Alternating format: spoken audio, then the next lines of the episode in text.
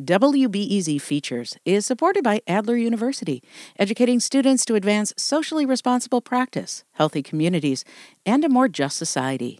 With degrees in psychology, counseling, public policy, and leadership. Adler.edu. In 2019, Chicago had more than 13,300 police officers. Today, that number is down to about 11,700. Cops have been retiring, and recruiting has been slow. Officers and city leaders say that's because the last few years have been hard for police. Given the level of violence in Chicago, police staffing has been a major focus in the race for mayor.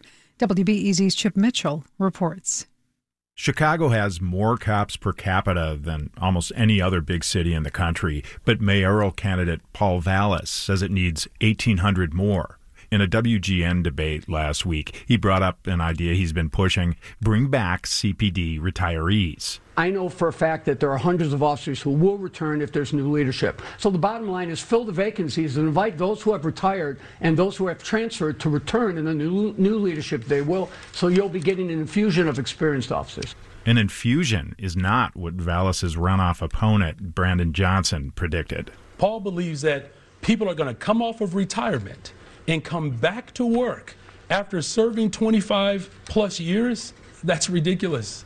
So, the first question about the CPD retirees is how many might actually consider returning?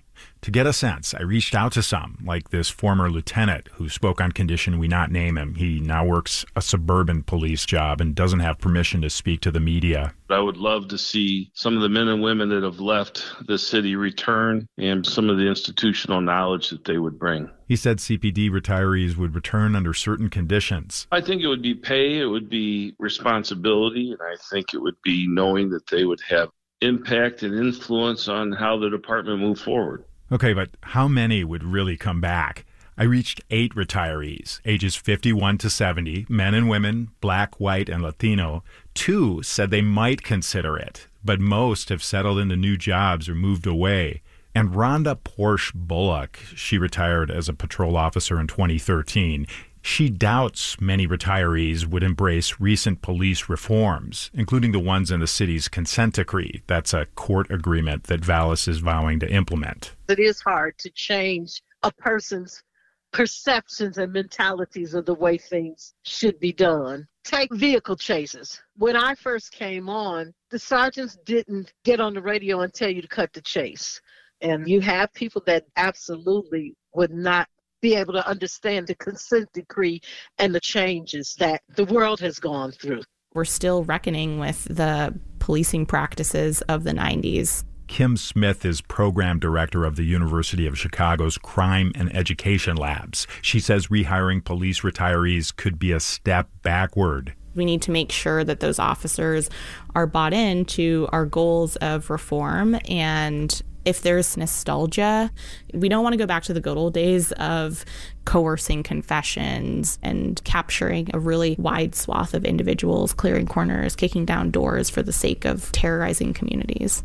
We asked to interview Vallas about how he'd draw back retirees and how he'd handle any outmoded policing ways. His campaign did not grant an interview or answer the questions. Former Chicago interim police superintendent Charlie Beck He's also a former Los Angeles police chief.